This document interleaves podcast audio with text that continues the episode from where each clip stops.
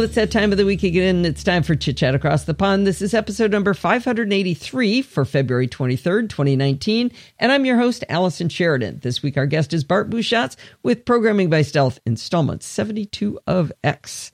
How is it going, Bart? It's going fine, um, except that I have a cold. I hate having a cold. I have a cold. It so seems to be going around. yeah, from here to there, right? Oh yeah, that Atlantic Ocean, that entire continent. Yeah, it makes no difference. It must be. It must be the same cold. it probably is. Uh, well, I had fun. I did my homework and got it done ten entire minutes before we got on the call. That sounds like me as a student. well, I was no, no, no, no, no, no, no, no. I did not procrastinate, Bart. I don't want you thinking I procrastinated. I worked on this from day one. I've worked on it. Probably put in I don't know, 20 hours on it because Dorothy say, was in Hawaii. If you didn't have a blog, I wouldn't know that you spent a lot of time procrastinating about other things.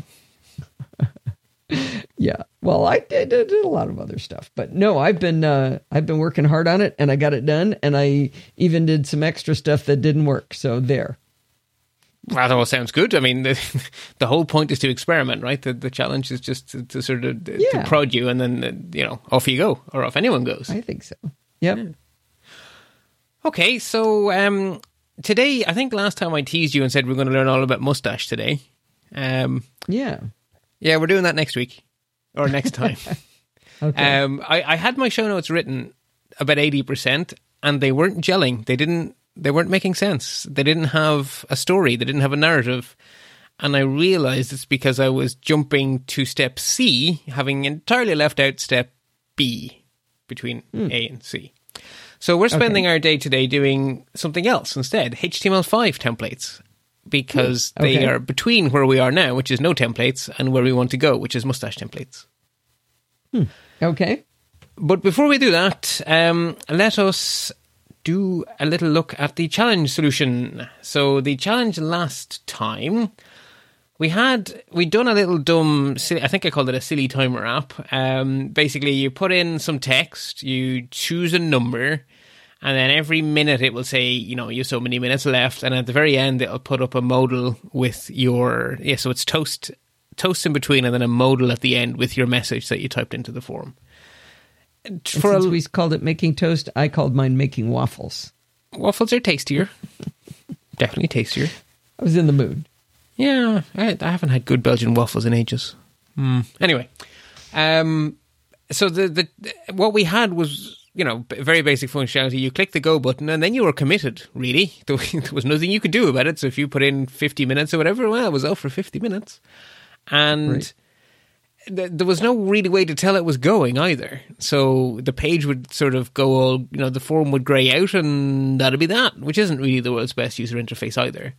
So there was a twin challenge, some sort of UI element to indicate that there is something happening. This is expected behavior. This is not some, the app hasn't crashed. It's doing what it should be.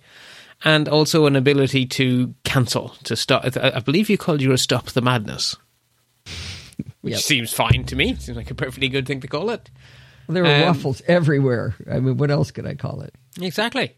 So that there were basically the two parts of the challenge, and I left it intentionally very open for how you chose to design the UI. So there, there's really, as long as you can, as long as both of those very Englishy goals are met, it's a perfect solution, no matter how different it is to what I chose to do, because this is completely arbitrary, and that was kind of the point to to leave it open for people to do what they like because you know why is my choice in UI necessarily the right choice?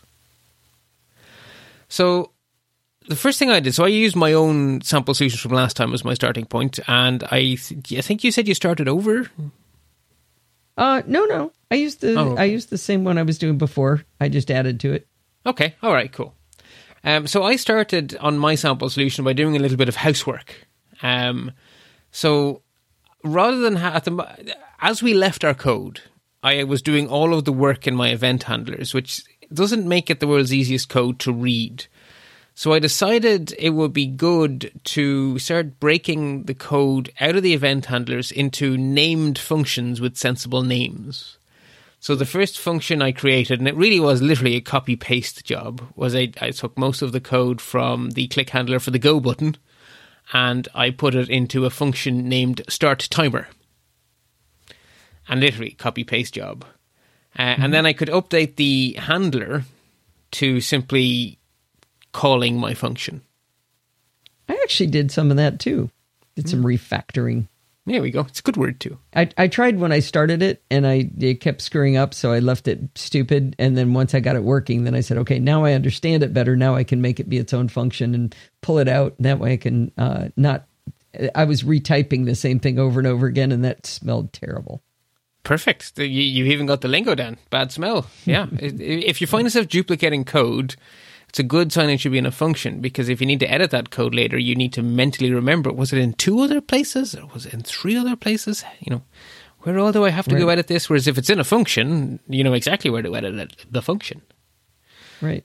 So now I was done refactoring that. I went on to refactor to, to refactor some more of the code. So I now have a function called disable form. Three guesses what it does, and enable form, equally as earth shattering. Uh, now the next problem my code had, which is a problem your code didn't have, and it wasn't a problem as such because my code worked fine. But I had chosen not to add a click handler to my button, but I had chosen to add a submit handler to my form.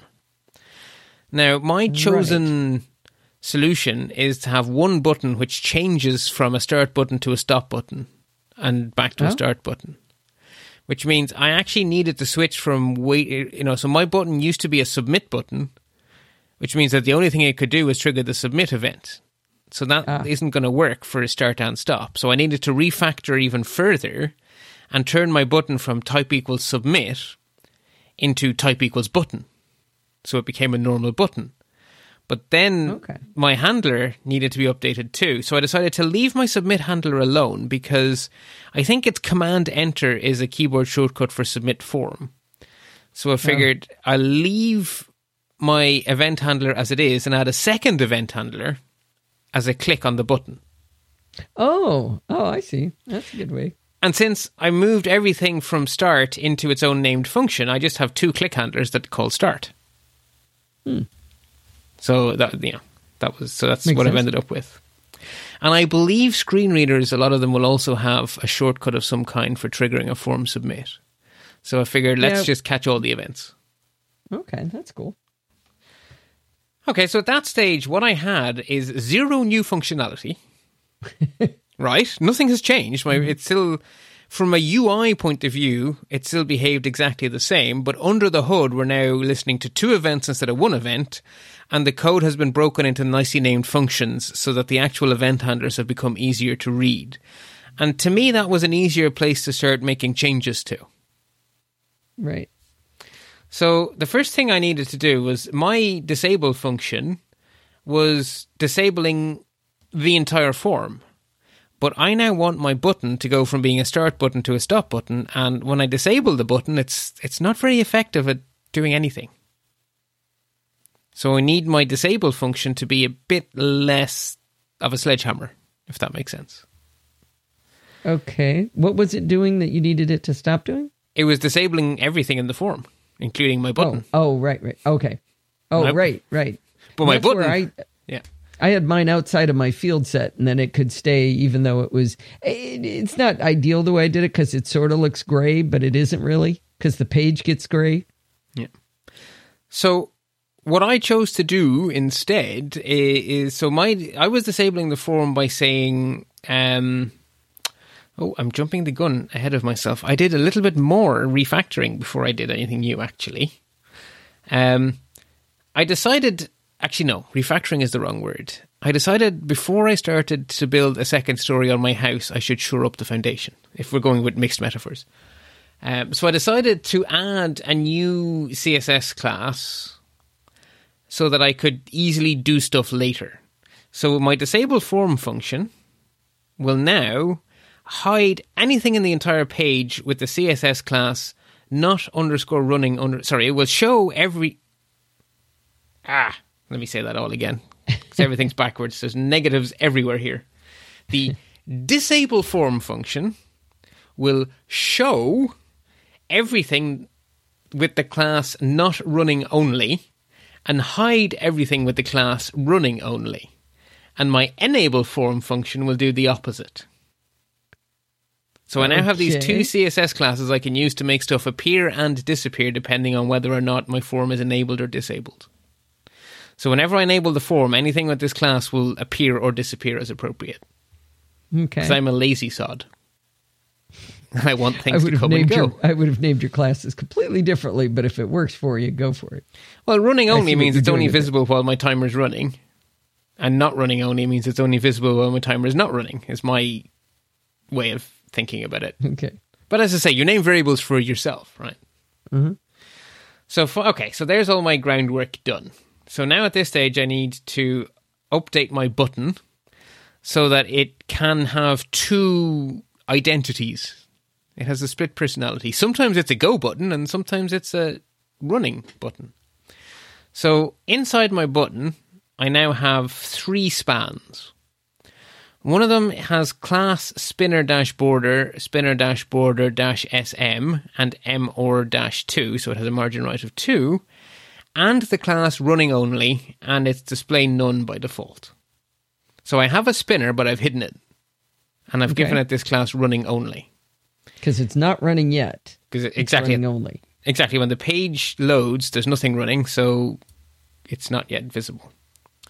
Then I have a span with the word start inside it, with an exclamation point, and it has the class not running only. So that one is there by default because when the page loads, it's not running yet. And then I have another span with the word running and an ellipsis, and that one is running only and display none. So the button Okay. contains a spinner, the word start, and the word running. And initially, the only thing visible is the word start, which is a reasonable starting place. Um, now, the other slight issue is that I decided to use button dash success for my start button, which is perfectly sensible for start button. Not very sensible for stop button. Right?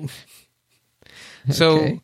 I again updated my disable form function to add inside disable do- dollar button dot remove class button dash success dot add class button dash danger. So when you disable the form, you remove success and add danger, so you turn the button red. And when you enable the form, you remove the class danger and add the class success, so you turn it to green. Does that Makes make sense? sense. Okay. Yeah. Yeah. So at this point in time, if you were to click my buttons, if excuse the expression, the button was still disabled. It would change to red and it would say, you know, running dot dot dot, and it would show the spinner, and it would be disabled. So clearly, I need a little bit more work to uh, fix it all a bit. Uh, so, what do I have?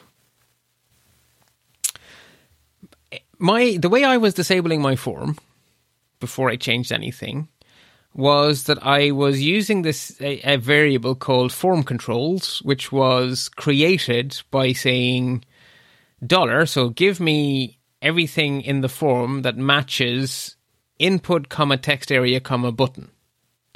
So everything inside the form that is an input tag, a text area tag, or a button tag. So I took the comma space button and hit the backspace on it. Therefore, my form controls variable no longer contained the button. So when I disable it, it no longer disables the button. Ah. Okay. So I just got less specific. I just basically went, yeah, leave him behind. Don't select him. Uh, so at that stage, what I needed to do was update my handler for the click button because it's still one button. So when I click the button, it needs to decide what to do. It used to just always start the timer, but now I have to be a little bit cleverer. So I have a variable called running, which tells me whether or not I'm running. So my click handler now says if running, stop timer, else start timer. Okay. Makes Right. sense. And we're really benefiting now from that refactoring. Because instead Right. of each of those being, you know, 20, 30 lines of code, they're just really easy to read. So when I read, what does my click handler do? I can see it's it's Englishy. Um, and the only thing then left to do, really, uh, what did I have to change? Yeah, I think I had to refactor my set timeout button to call stop timer. And that's it, really. So basically, what what I did was a whole bunch of refactoring, and then my event handler just basically got an if statement. That's pretty easy. Well, it's easy after you've done it and you reverse engineer it to some text. yeah, it sounds perfectly reasonable now. Yeah, because that makes it sound like I knew exactly what I was doing from day one. I didn't stumble around in the dark briefly, and you know, but that's not how programming actually works. You always go down a few blind avenues. Right. One Any of the things I I did on purpose was I didn't go back through your code to write mine, like even to do the spinners. I wanted to force myself to try to learn to make sure I was using the documentation to find the instructions, not always going, you know, not always depending on you just spoon fed it to me. that makes me so happy because that right developers don't really know things. Developers know how to look things up. And that's what I would say about engineers. So that works for me. Yeah, I mean, you know, another word for developer is software engineer. there you go. So you know, there are people, as you would say, or they're your people. I don't have an engineering qualification, but they're also scientisty types. So I'm a scientist. Sure. So unless you have any questions for me, I think that covers us off on the homework. Yeah, let's move on. Okay, so templating. It's a very broad topic, which is why I was having so much trouble jumping straight into mustache. We, you know, I immediately went into describing this particular pine tree, whereas I probably should take a moment to talk about the forest that we're all standing in. So, the whole concept of templates is just a very broad idea, but at the end of the day, what we're trying to do is we're trying to mix something some sort of variable into some static content in some sort of organized and sensible way.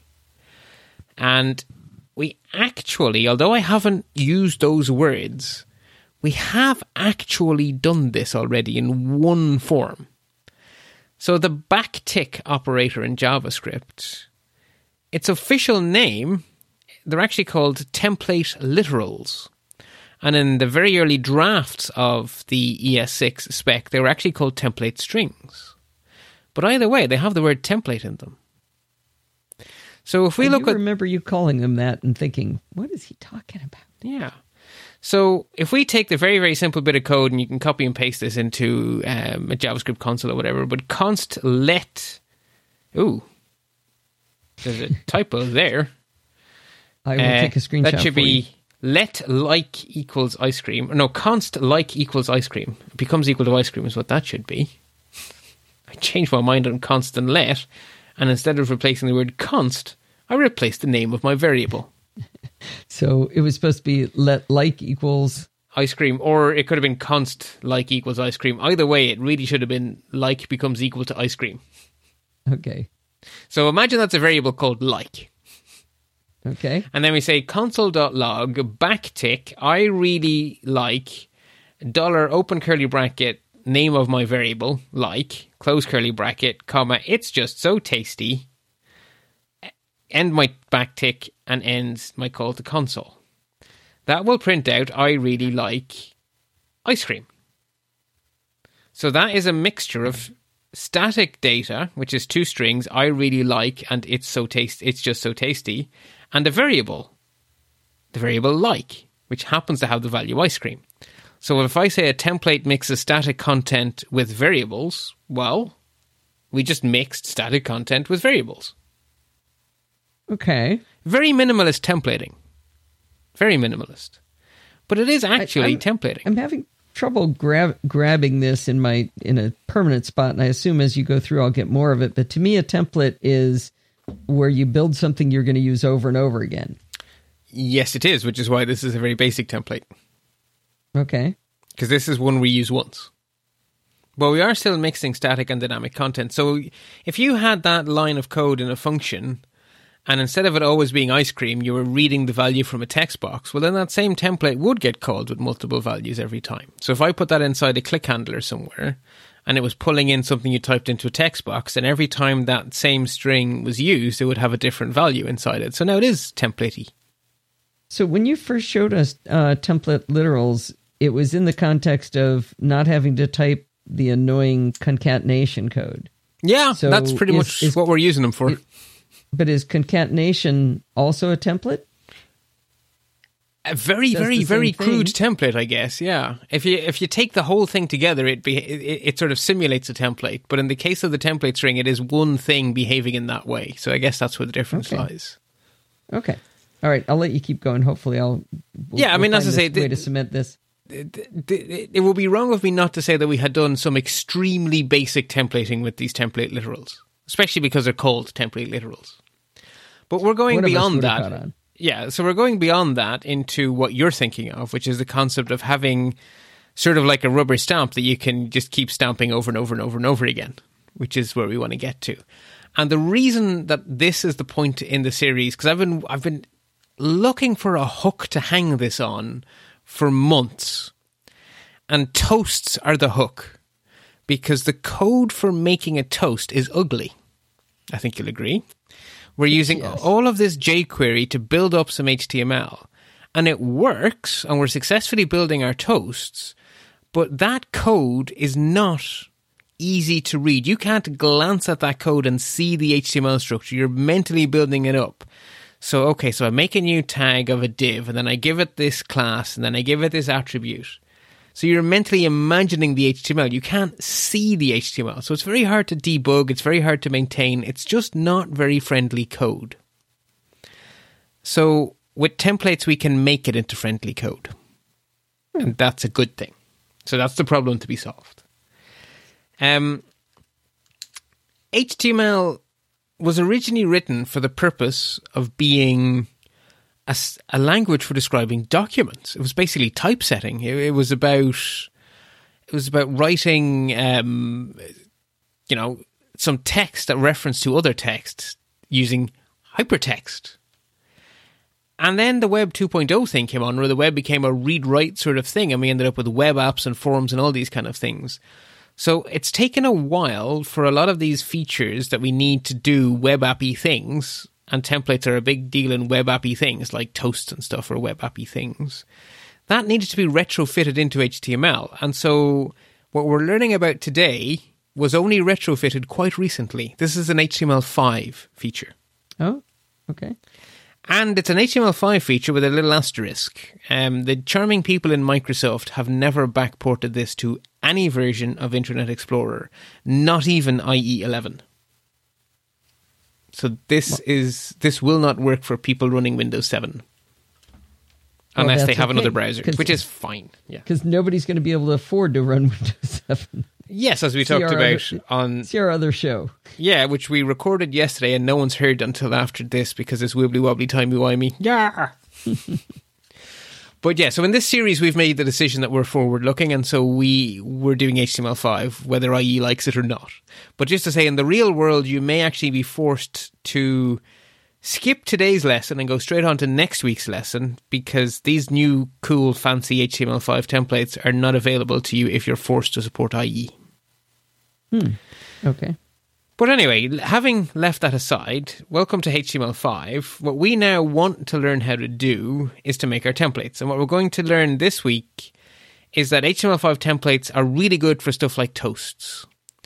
But templates can do way more than that, which is why every language on the planet, pretty much that I've ever programmed in, there isn't just a third party library for doing templating. There are like myriad of them. And I actually discovered the word myriad means 10,000 in ancient Greek. Oh, really?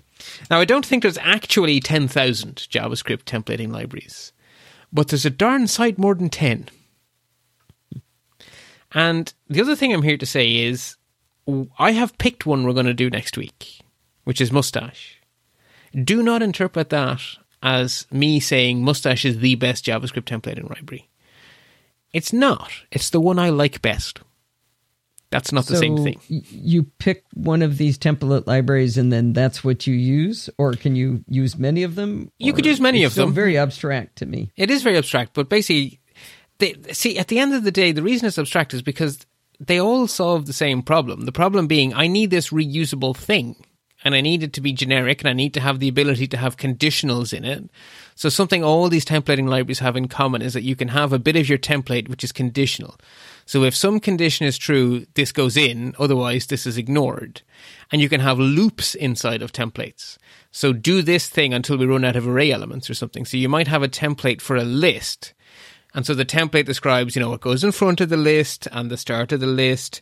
And then it has a loop inside the template that says, and for everything in this array, use this little sub template. So that's why these things get really fancy. And you can't do any of that cool stuff with the HTML5 templates, which is why next week we're going on to do Mustache. But it doesn't matter if we did Mustache or another one because they all have conditionals and they all have loops. So what it comes down to is which one works the way your brain does because they're all written by different programmers who have different styles and who have different opinions. And some programmers think like me, and some programmers think like you, and some programmers think like someone else. And so what really matters is that you pick one that works for you. And some of them have other advantages. So the reason I, there's three reasons I use Mustache. The first is it's a very lightweight templating engine. So it's not this massive code library that has 20 million dependencies you have to go install separately. It's standalone and small.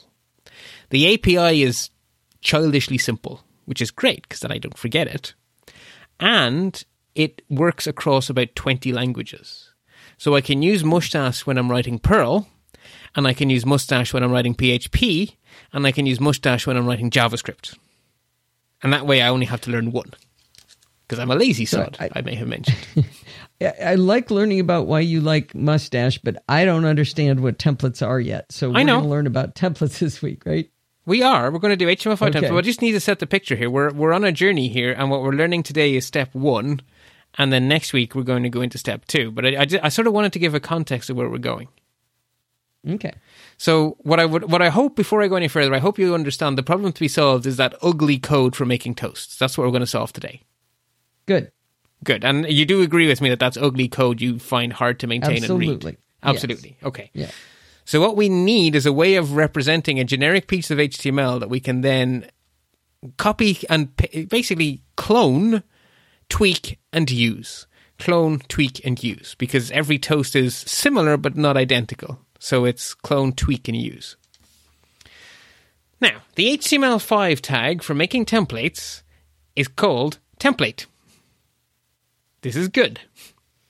Okay, good. So you define the piece of HTML that you want to reuse inside a template tag. So you say angle bracket template, and for reasons that will become clear later, you have to give it an ID for this to be in any way useful. So you say open angle bracket template space ID equals some ID if you're choosing close angle bracket. Then you put the bit of HTML in that you're going to be reusing, and then you close the template tag. And now you have created between opening template and closing template is your snippet that you're going to reuse over and over again. Okay. That so you're sense. typing it as ordinary HTML. That's way easier than oh, a bunch okay, of jQuery good. stuff, right?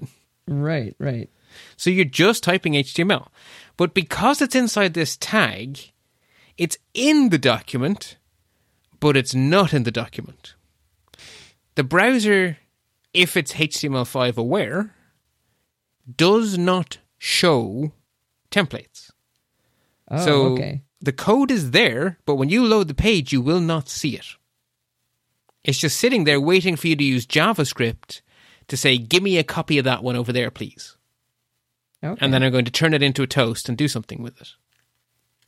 But not only is it not visible, which is important, it's like double invisible. So if you if you had a template that contained a div and that div had some sort of class boogers or whatever, and if you use jQuery and you ask jQuery to give me everything in the whole document with the class boogers, the ones inside the template would not come back in the answer. Oh, okay. So they are in the document, but they're not. They're unre- they're unrendered elements. They're complete. They're unrendered both visually and logically. Right. They're completely in limbo. You have to act, proactively reach in, get the template, clone it, and then use it. So that's important. Makes sense, though. It does make sense because otherwise, they wouldn't be very good templates. And that is why that is that is the insight that HTML5 had. It was solving this problem, and this is how they did it. There's another little caveat I have to give you. There are rules on where you can throw these tags. You can't just plop them anywhere you like. They should be direct children of body or head. And I would say pop them in the top of the body or the bottom of the body. Okay. And that's it. It makes sense. Yeah. So let us consider a very simple template. Template ID equals TPL1. P I like span class equals thing slash span, comma, it's just so tasty. Close paragraph, close template. So the first thing is for us to use this. So this is a native HTML feature, and it is not something that jQuery has. So jQuery gives superpowers to things in the DOM, assuming the developers of jQuery thought it was worth giving them superpowers. The jQuery people have not done anything with templates. So we Yeah. are going to have to use raw DOM stuff today, which is something we have never been forced to do before. So far, jQuery has done magic for everything we've needed of it. You used it last week because you found a way to reset, not reset, the other one, disable an entire form, no, an entire field set in one go set. using the native DOM objects. So again, I we're didn't into realize I was making a great discovery. And I, I, I think the the reason I've been running across this is I've been doing searches for blah blah blah. I'm looking for JavaScript, but what I really need to be writing is jQuery because every time I forget to say jQuery, I get this thing you're about to tell everybody about. But that's no bad thing actually, because you can turn any DOM object into a jQuery object in one in one quick go. Which I probably Right. should. I, actually, uh, I intentionally am telling you this now because it's really good to know. If you take, so if you give the dollar function as an argument a DOM object, you get back a jQuery object that represents that DOM object. Basically, I look at a jQuery object as being DOM objects with superpowers. Mm-hmm. If you just pass the DOM object into the dollar function, you get back a superpower version. It puts on a Superman cloak. So if you say document.getElement by ID and you give it an ID, oh, You haven't told anybody that yet. That that's what we're we Okay. started talking about before you told people. Okay, so let me okay, let me back because the document get element by ID is actually going a little further than I want to go right now. So let's actually back right up. So every time you open a new HTML tag, the browser creates an object in the document object model or the DOM to represent that tag. So every single HTML tag on your page, there's a matching object that the browser holds for you. And we have been indirectly using these. We have been using jQuery to talk to them on our behalf. So jQuery has been our middleman. And that has saved us a lot of typing because jQuery is a very efficient middleman between us and the DOM. But you don't have to use jQuery, right? jQuery is a third party library that just makes life easier, but it's not compulsory. So everything we've been doing in jQuery, you can do without jQuery if you use the DOM stuff. And in fact, that's how jQuery works. It's just doing it on our behalf. So those objects have always existed and we've been using them indirectly. Hmm. So to directly access something with an ID in pure JavaScript with no third party libraries, just, you know, raw JavaScript, the function that does that in raw JavaScript is document.getElement by ID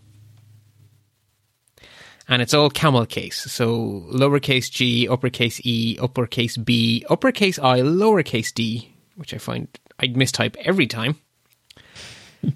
and it takes as an argument the ID as a string. And that's subtly different to what we're used to. Because what we're used to is that the dollar function takes as an argument a CSS selector. And a CSS selector could be an ID, or it could be a class, or it could be the name of a tag. So that means that when we're, when we're in jQuery world, it's Octothorpe and then the ID. Whereas when we're in raw JavaScript mode, it's just the ID. And nobody ever screws that up, right? this is why I never use document that get element by ID. Bart and I spent a bunch of time working on this one extra credit piece I did that didn't work, and it was exactly that mistake using the the Octothorpe when I shouldn't have, and not using it when I should have, or using Yeah. it twice or something. and it's very it can get very confusing, which is why I tend to avoid doing it. So, with all of that said, we have our template now, and it has the ID TPL1. So, if you go a googling, you will you will find that the way you get the DOM object is you might say const TPL1 DOM becomes equal to document.getElement by ID, and then you give it the string TPL1, and that will work. But we don't have to throw jQuery out with the bathwater here. jQuery is a wrapper around the DOM object. Well, you can unwrap the object. And the way you unwrap it, if you read the jQuery documentation, is jQuery has a function called get. And so if you say dollar whatever dot get zero, it gives you the first element in the jQuery object as a raw DOM object. So const tpl1 DOM becomes equal to document.getElement by ID tpl1 is exactly the same as const tpl DOM becomes equal to dollar octothorpe tpl1 dot get zero. So those two So- lines are interchangeable. I needed this one week earlier. Yeah, well, you were ahead of the class because you were off by yourself discovering new stuff, which was great to see. Um, Right. But I hadn't prepared exactly you because I didn't know you were there. homework. Yeah, Yeah. because I didn't know you were off there. You were, you were off on your own having fun. So, regardless of which of those two methods we use, we now have a DOM object that represents the template. What we now need to do is we need the content of the template. And the way you get that is by a property called content on that DOM object. But that gives access to the template, but not a clone of the template. So the raw JavaScript function for cloning, it's called a document fragment, is, is what we sort of, actually, no, it's not. It's called the template. Anyway, sorry, I, I'm mixing myself up here. Dot content gives you the template's content, and you need to clone those, and the function for doing so does not contain the word clone anywhere, which is why I found I had a little bit of trouble actually getting the show notes together for this because I found it very confusing. But I got there in the end. The function we need is document.import node. So what? What? Wait. What? what I is- know. What does that mean? Document.import node will clone the template. It will clone the template's content, in fact, is what we're going to use it for. Okay, you say so. So we are going to make a new variable called tpl clone docfrag, and I'll explain its name in a moment. Becomes equal to document.import node tpl1 dom.content comma true dot children. Yikes! Oh, Sure sorry, typo. sorry, sorry, typo in show notes. Can you delete the dot children that comes next? Uh, in the one you just read. The one I just read shouldn't have mentioned any children. Ah, okay. All right.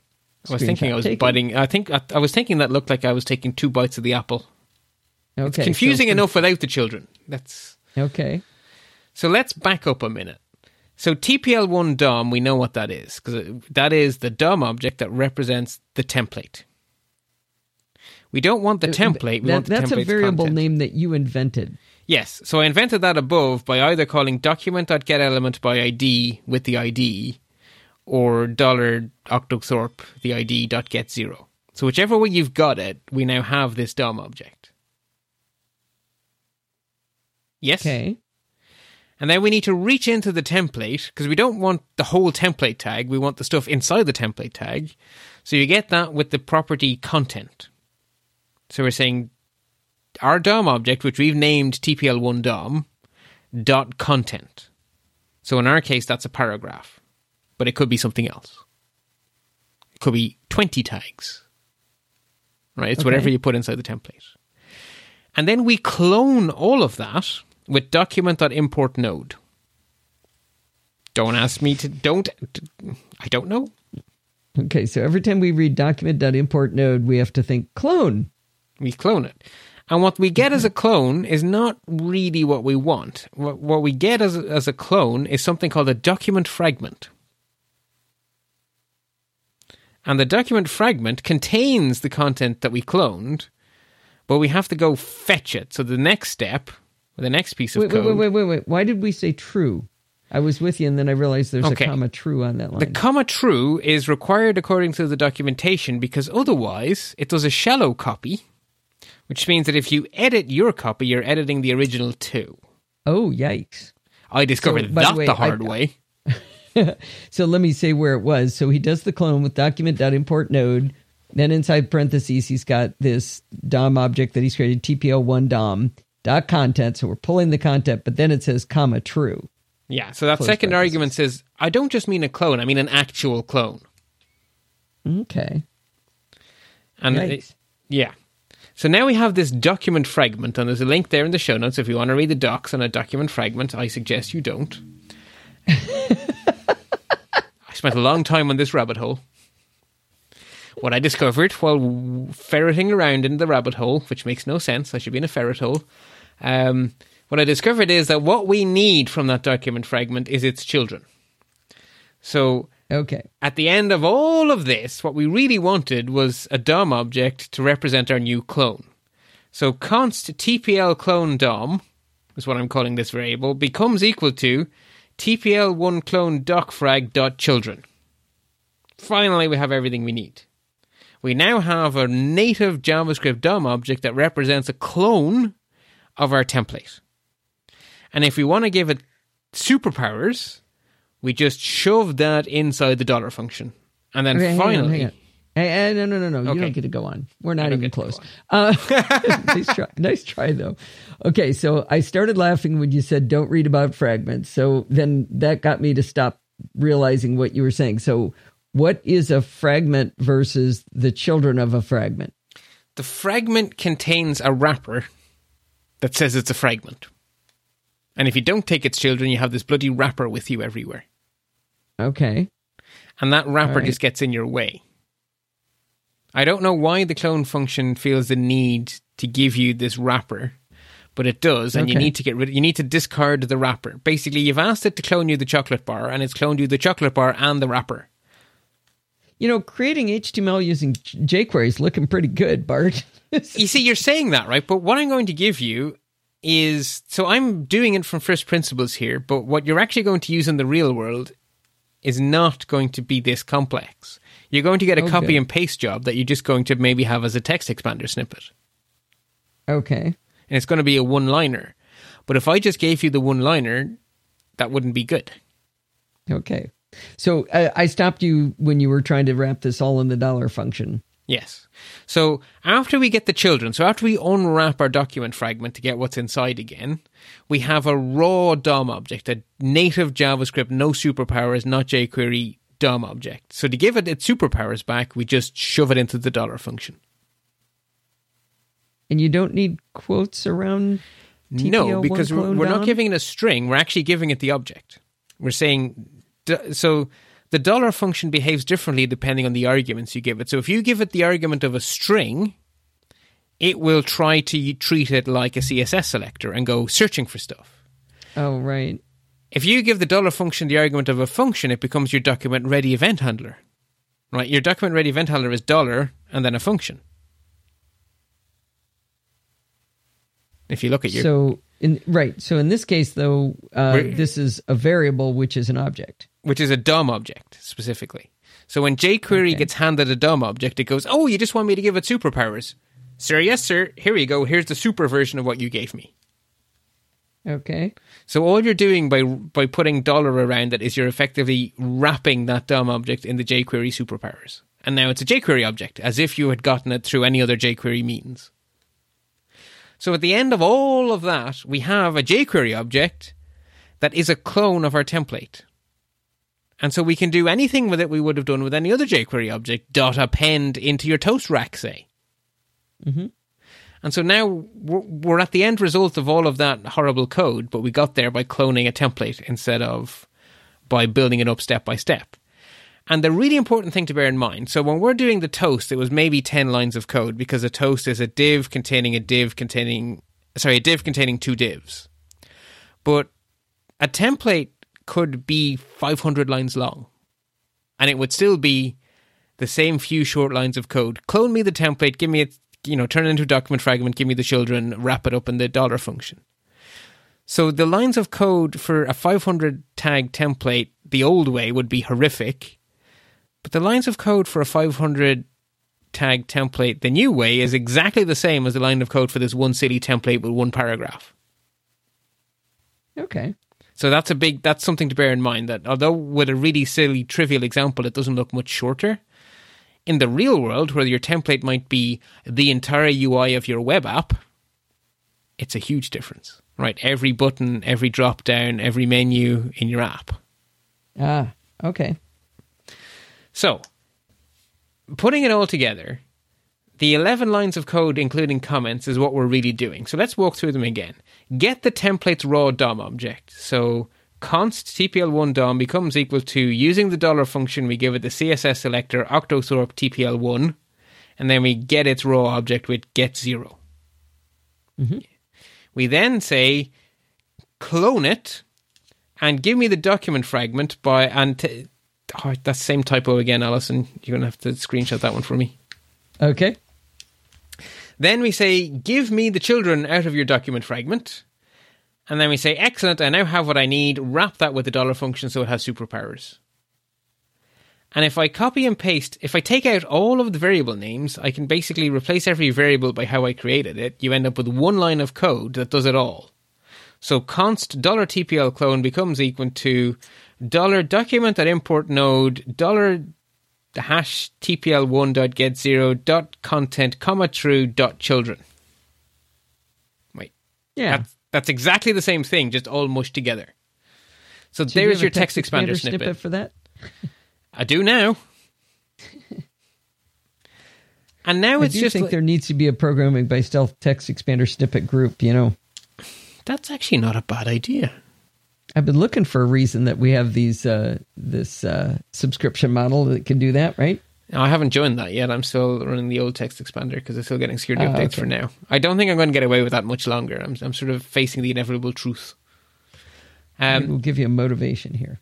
Exactly. So at this point in time, we now have exactly what we used to have. We now have a, a jQuery object that isn't actually connected to anything. It's sitting in limbo, but we can manipulate it. So that template contained an empty span with a class thing. So we can say dollar dot thing. So dot means class thing, comma TPL clone one. So search for anything with the class thing inside our little templatey thing. Dot text ice cream and then we could say get something else dot append our new thing and then we would have a paragraph that says i like ice cream let's do a real world example Why why would append? You're appending it to something else. It would be more than I like ice cream because it'd be appended it- to something, right? that's what i'm saying yeah so i can manipulate the thing i made from my template in the normal way Right. so I, I shoved in the text ice cream and then i can append it into my document in the normal way with dot append or dot prepend or dot before or dot after just Okay. like we did with our toasts so let's bring all this back down to earth with a real world practical example so you will find in the zip file pbs72a.html and when you open it up what you will find is that it's almost identical to pbs70b which was two web forms 72 70B or 72B? no, no. 72A is almost identical to the one from two weeks ago, 70B, which had two web forms in it, one for making modals and one for making toasts.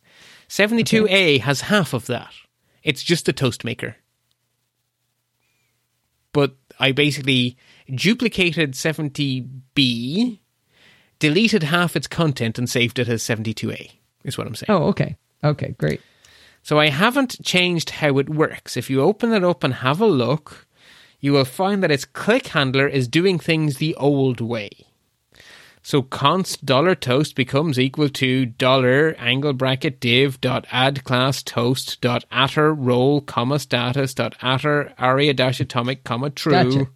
Gotcha. All that ugly stuff. So I've highlighted in yellow the lines that are building up the HTML. And there's one. And there's those are the ones we're going to replace? Exactly.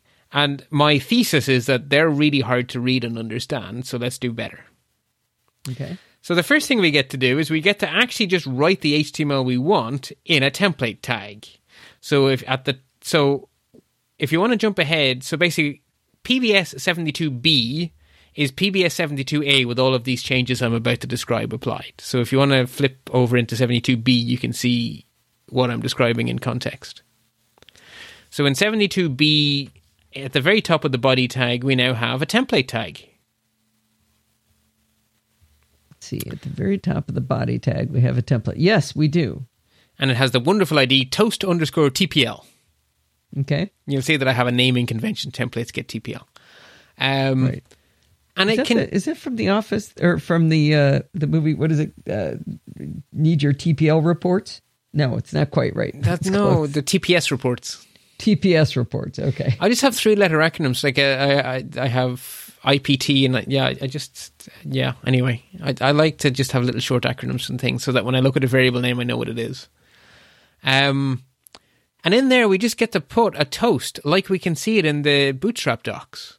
Div class equals toast, role equals sir status aria atomic. Div class equals toast dash header, an empty strong tag we'll need later. Div class equals toast body. So that's so much easier That's to easier. read, right? Yeah. Yep. Yep. Absolutely. Great, we've defined our toast. And if we want to change our toast, that's easy to edit. Right? I noticed that in your toast you have a fancy little, uh, I presume it's an emoji or something for a clock icon. Right. If I wanted to put that in, I could just put it in front of the strong tag there. Really easy to do. And I can see how it's going to hang together. And if I wanted to put something else inside my, my toast or whatever, really easy to do, right? It's all here. If it needs a margin or something, I can just put, you know, M-5 or whatever. So this is how we like to edit HTML. So this is great.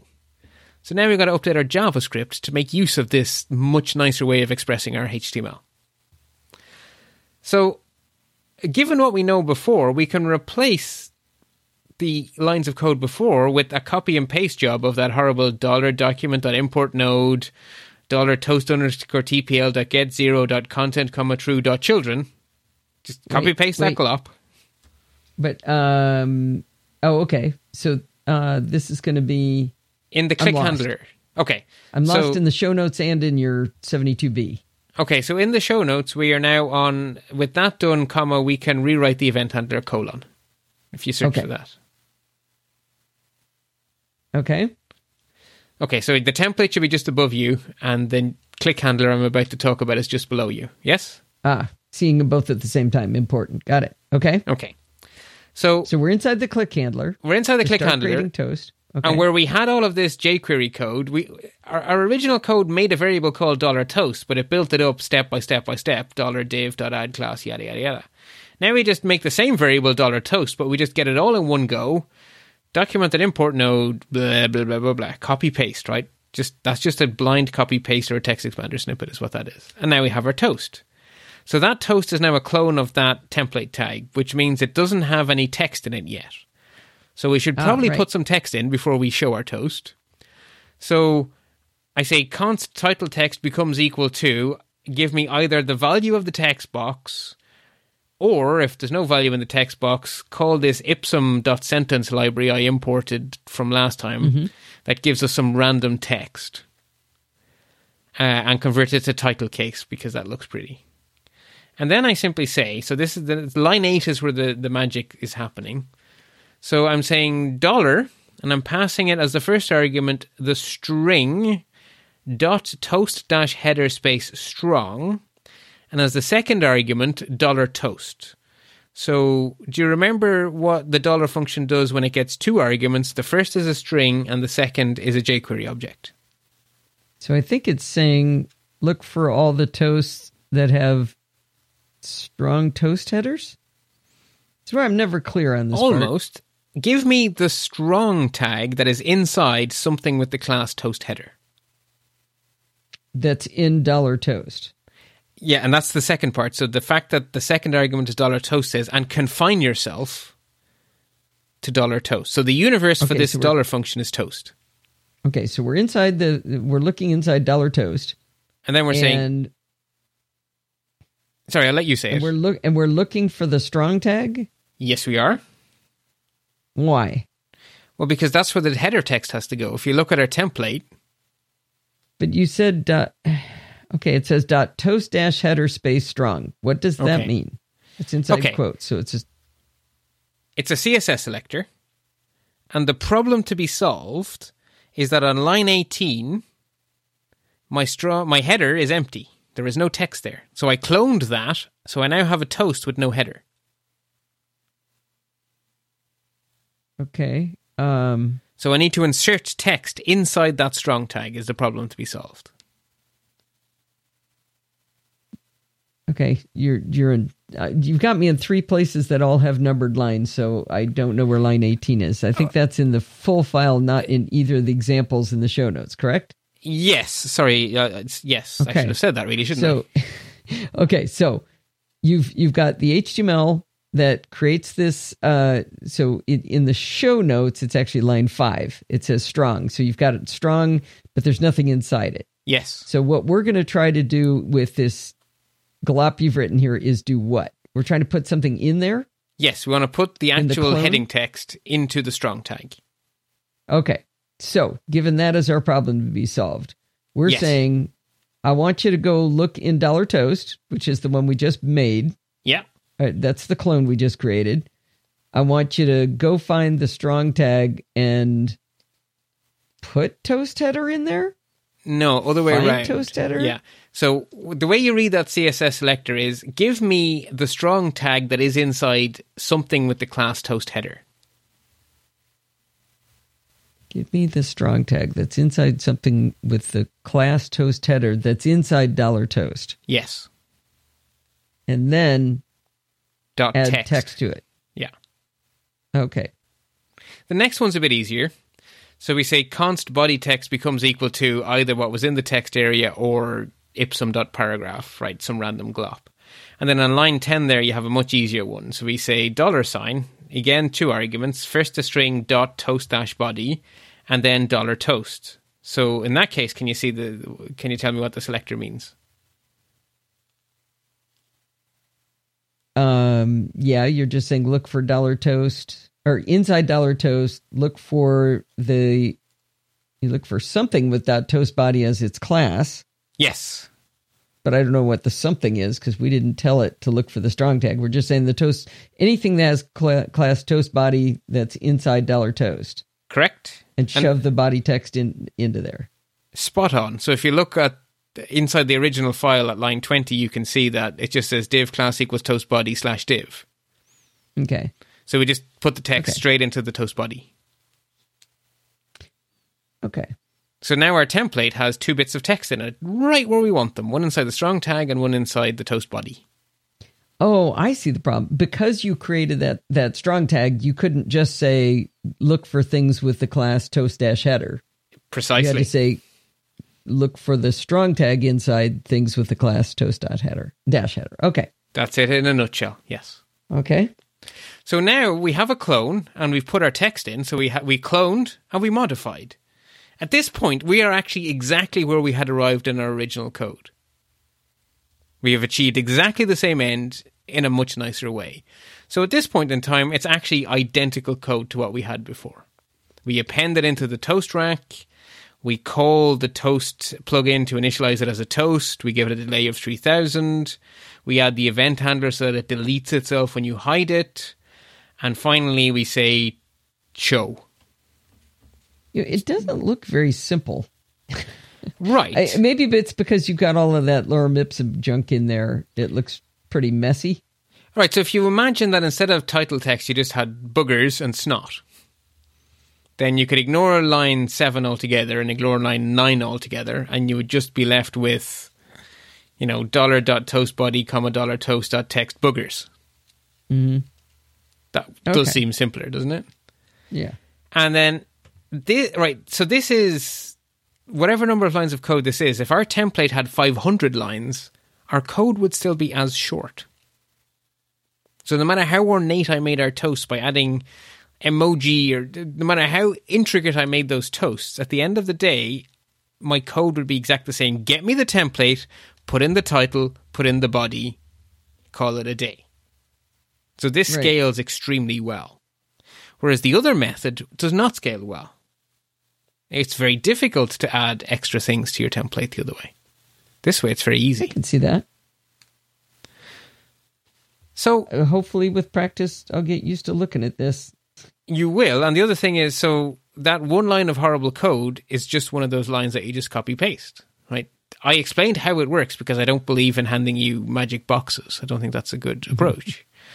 But you don't really need to build it up from first principles every time.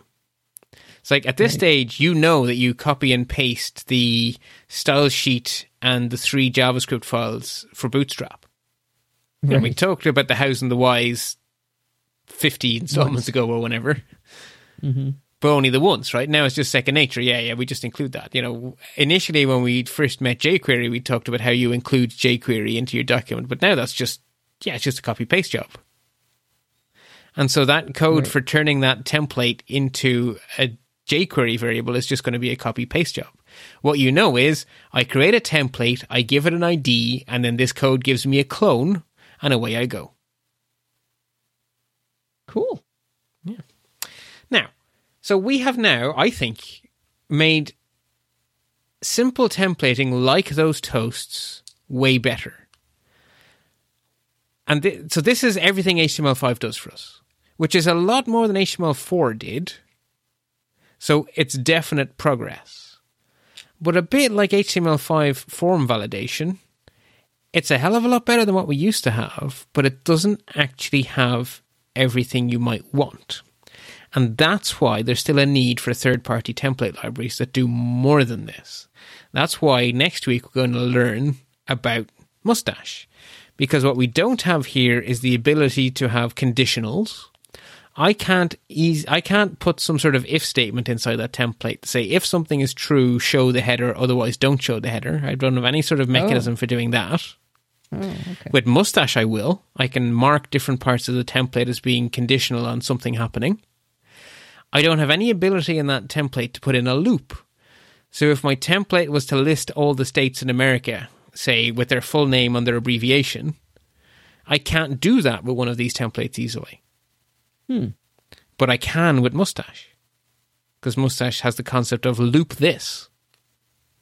So that's why those third party libraries exist. They give us everything we have today and they give us extra features.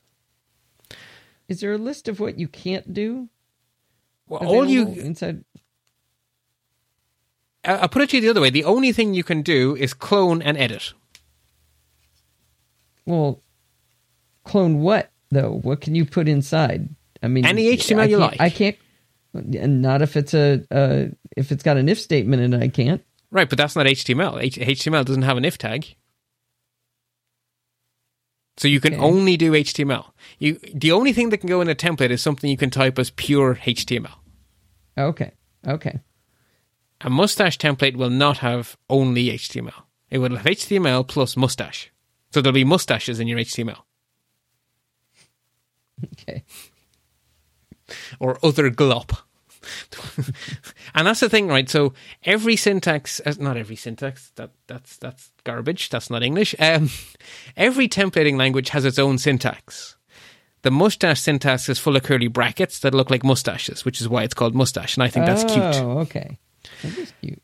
And other templating languages have different symbols, but what they all have is HTML plus their own symbols, and their own symbols do the magic. Whereas what HTML5 templates have is HTML. Good day, we're done. Okay. Which is already powerful, right?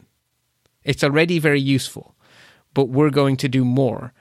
And what we're going to see is I have one. There's one piece of of J, of Bootstrap I haven't come to yet, and the reason is because it's a piece of jQuery that's designed to show a collection of things, and that means it's designed to be looped over, and that means we really do need templates that can do loops. Okay. So I'm teasing like hell here. I'm teasing for next week and after that Because You had me at the name mustache, so you see, t- t- I uh, I'm not actually sure that the reason I use mustache isn't also because I like it and it's cute and playful and funny, and the documentation has a sense of humor and the documentation exists. That's I find that's a good one. That one makes Yeah. me happy as a general rule. Um, And when you look at this, it, it's readable, which I, I put a lot of stock in stuff being readable. Anyway, I, you know, that's for next week. So before we finish up today, I should probably set you a wee challenge, shouldn't I? Yeah, why not?